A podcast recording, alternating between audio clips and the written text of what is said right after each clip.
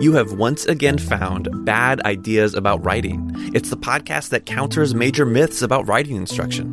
It's also the audio version of the open access book Bad Ideas About Writing, which is edited by Cheryl Ball and Drew Loewe.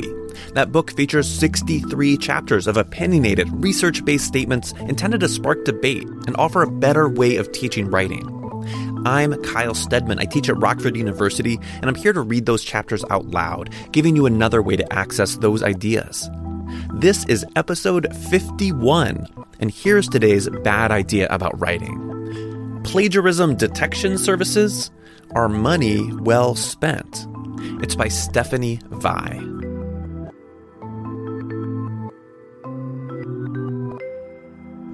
With the advent of the World Wide Web, a kind of plagiarism paranoia has begun to grip us, with a growing sense that we must do something to address the ease with which authors can copy and paste their work. This issue certainly crops up in the university setting. Some instructors may begin to see it as a personal affront to their teaching, questioning whether students think they are too clueless to notice. As plagiarism paranoia takes hold, faculty begin to wonder how many other students are plagiarizing or have plagiarized in the past. Maybe John, since he seems to never be paying attention. Or maybe Kim, since she doesn't write all that well. Or what about Bob, because his essay was so well written? It seems sad when instructors begin to fear that students are plagiarizing because they've turned in well written essays. In the wake of ongoing intellectual scandals, plagiarism and its resultant paranoia has been a subject of discussion outside the university as well. Newspapers have reported on multiple ethical lapses by famous writers. Noted historian Stephen Ambrose was accused of plagiarizing several of his books, almost word for word. He apologized immediately, blaming it on sloppy footnoting. Similarly, Doris Kearns Goodwin was accused of plagiarism and faulted poor note taking. Susan Sontag, also accused of plagiarism in 2000, excused her borrowing as literary effect. Jayson Blair, Kavya Viswanathan, Jane Goodall, Alex Haley, Fareed Zakaria, Jonah Lehrer. The list continues, with many of these authors settling out of court or pulling copies of their work from future publication. Famous speakers, including those in the academic and political arenas, are also regularly called out for plagiarizing parts of their speeches. Naturally, in response to what seems like rampant plagiarism and what author David Callahan has called a cheating culture, we look for solutions. Initially, plagiarism detection technologies like Turnitin.com or Blackboard's SafeAssign sound like ideal solutions. These technologies promise to detect how much writing is unoriginal in a piece, allowing the viewer of one of their originality reports to assess the level of potential plagiarism in a written document. However, plagiarism detection technologies are not a magic bullet, nor the solution to the perceived problem of increasing plagiarism in an internet age. For one, research has shown that plagiarism detection technologies like Turnitin don't work particularly well. Debora Weber-Wulff, author of False Feathers, a perspective on academic plagiarism, has tested various plagiarism detection technologies from 2004 to 2013. Her tests illustrate a variety of problems with the use of plagiarism detection technologies for their intended purpose. They flag false positives readily, that is, indicating material is plagiarized when it is not. Without careful reading, the results make it look as though authors are plagiarizing when they are not, e.g., flagging a bibliography or common phrases and thus indicating a high level of unoriginality in a document. False negatives are also an issue, where the software does not discern unoriginal material. In this case, actual plagiarized material is overlooked by the plagiarism detection technology. This is a significant issue when dealing with a technology whose main purpose is to ferret out unoriginal material. If individuals are going to rely on plagiarism detection technologies, they need to interpret the originality reports, which often include reports on the percentage of potentially plagiarized material, incredibly carefully. In addition to the time it takes to review these reports, plagiarism detection technologies are expensive. Many academic institutions must pay for subscriptions to popular plagiarism detection technologies like Turnitin.com or Blackboard SafeAssign. Because of the high price invested in purchasing these tools, certain schools will either mandate or strongly encourage faculty members to use the software to offset that heavy investment. For example, I work at the University of Central Florida, and at our institution, we get a price break on Turnitin because we were early adopters of this technology. This means we only pay $20,000 per year for mandatory access to Turnitin. I was taken aback when I started in 2013 and was told all faculty members supervising dissertations and theses must submit their students' work to Turnitin before a defense. In addition, all faculty members' grant applications must go through iThenticate, another arm of iParadigms LLC's massive conglomeration of services that include GradeMark, PeerMark, Originality Check, aka Turnitin, and authenticate for admissions.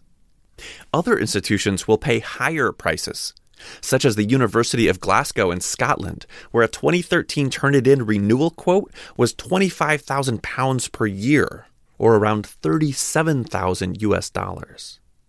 Florida State University in Jacksonville was quoted a one year renewal cost of 57,000 US dollars in 2012.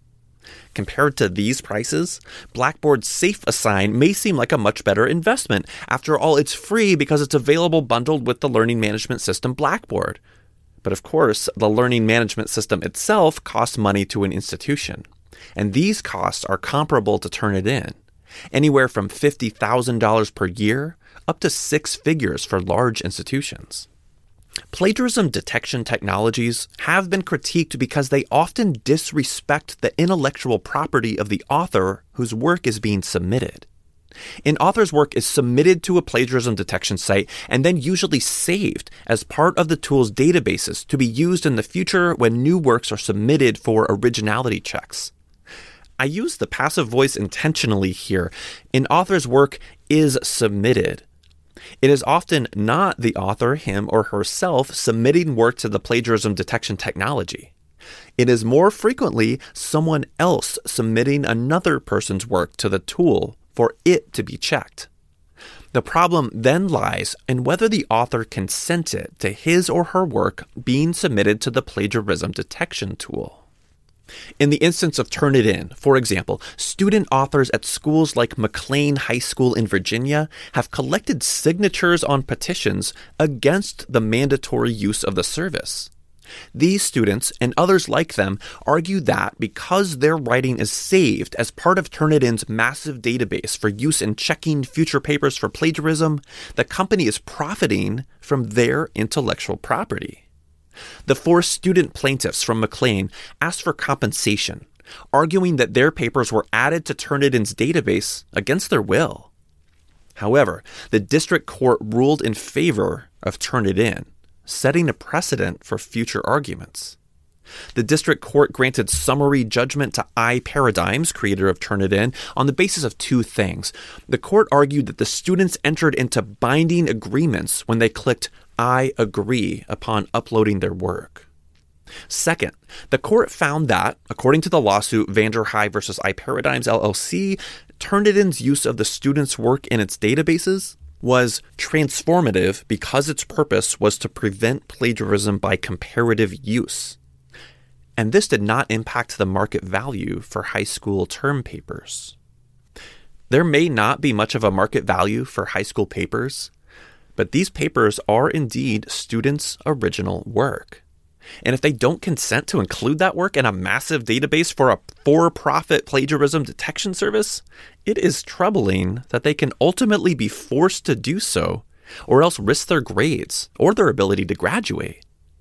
In the case of the graduate students I work with at the University of Central Florida, I must submit their dissertations or master's theses to Turnitin's iThenticate system and I can do this without notifying them and without their consent.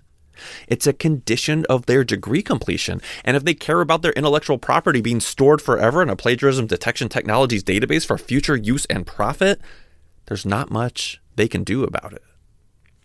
So, what do we do? I have noted here that plagiarism detection technologies are expensive, don't work particularly well, and often profit from the intellectual property of others, frequently without their consent. Plagiarism detection technologies engage in stereotypical understandings of writing and the composing process, and they frequently fail to embrace current writing studies scholarship and best practices regarding the writing process. In that case, what should we do? An entirely refreshing option is to give up on catching every plagiarist. This would entail embracing some of the features of the so called internet age that I mentioned at the beginning of this piece. Yes, it's true that the wealth of material available online has made it easier to copy and paste. On one hand, this is true literally. I can highlight text, type Control C on my keyboard, and then Control V to paste that text into a word processing document. As easy as that, I have copied and pasted online material. But on the other hand, this is true metaphorically as well. The idea of copying and pasting, or what scholars like Harvard law professor Lawrence Lessig have termed remix, is well suited to the internet age. Today, I can find hundreds of thousands of images, songs, sounds, and yes, words online. And I can mix them together in new and interesting ways to create soundscapes, collages, and other transformative works. This creativity has led to the creation of sites like Creative Commons, where authors can choose from a variety of ways to license their original works, such as attribution share alike, which the site describes as allowing others to remix, tweak, and build upon your work even for commercial purposes, as long as they credit you and license their new creations under the identical terms. Rather than the traditional all rights reserved emphasis of copyright laws, Creative Commons licenses allow creators of works to reserve some rights and indicate to others their level of comfort with transformative use of their materials. What would be the value of giving up the fight to catch all plagiarists and instead embrace more fully a remix culture? As filmmaker Kirby Ferguson explains, everything is a remix. Everything already is borrowed in some way or another from earlier ideas. Ferguson's TED Talk on the subject draws on examples like Bob Dylan's and Danger Mouse's music, technological features like the iPhone's multi-touch, and the movie Avatar, among others. His goal is to illustrate that the boundaries between plagiarism and homage, copying and illusion, are porous, and these seemingly black and white boundaries are truly gray areas. As Henry Ford noted in a 1909 interview, I invented nothing new. I simply assembled into a car the discoveries of other men behind whom were centuries of work. The advantage here of casting aside the hunt for plagiarists and embracing a remix culture is that we can embrace the idea that nothing we create will be entirely new, and that's okay. For many writers, we become blocked when we feel as though good writing must only be game changing writing, the kind of thing that says something new and entirely different that no one has ever said before. And who can blame students for finding it difficult to compose something supposedly new when faced with time worn prompts, asking them to write a five paragraph essay about gun control or the death penalty? Indeed, for those of us who teach writing, helping new authors get past this focus on game changing writing is crucial. They frequently believe that in order to enter the conversation, they have to find something out there to write about that no one has ever said or done before. But even for more seasoned writers, the expanse of the Blake page coupled with the expectation of genius is incredibly daunting. The use of remix allows for the creative inclusion of others' ideas, making a space for works that are derivative or transformative of other people's work.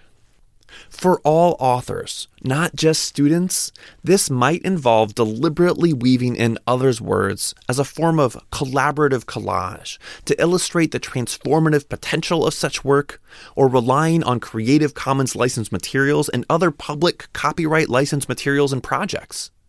It also might ask us to learn more about fair use rights and, further, exercise our fair use rights as a form of empowerment. Further reading. Readers who are interested in learning more about plagiarism detection technologies may find Debora Weber-Wulff's multi year study of these tools satisfying. Her book, False Feathers A Perspective on Academic Plagiarism, Springer, draws on her research in this area.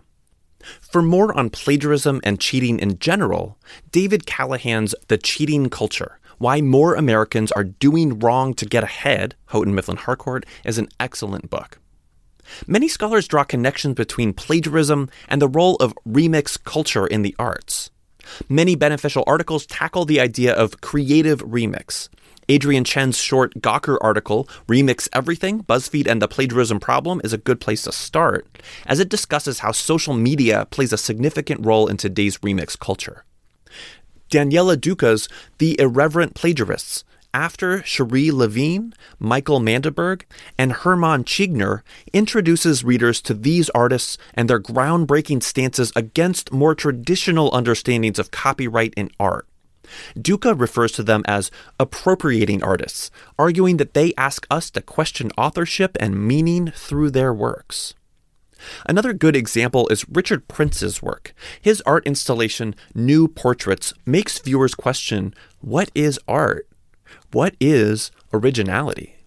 Readers interested in learning more about the Creative Commons can visit their website, where one can discover the different licensing options available, as well as search for licensed work to use in their own creative endeavors. To get inspired, Kirby Ferguson's TED Talk Embrace the Remix and companion website Everything is Remix are fantastic inspirations and probably one of the foremost names in remix culture is Harvard professor Lawrence Lessig. His title, Remix Making Art and Commerce Thrive in the Hybrid Economy, is exceptional. Keywords Blackboard, Creative Commons, plagiarism, SafeAssign, Turnitin. Dreaming of a better sleep? Tossing and turning is not your destiny. And Olly is here to help. Olly invites you to sink into sweet, sweet slumber to improve your mental and physical health and overall wellness. More than just melatonin, Olly's ingredients help you unwind your mind for a delightfully dreamy drift off. Sleep is on the way at Olly.com. That's O L L Y.com.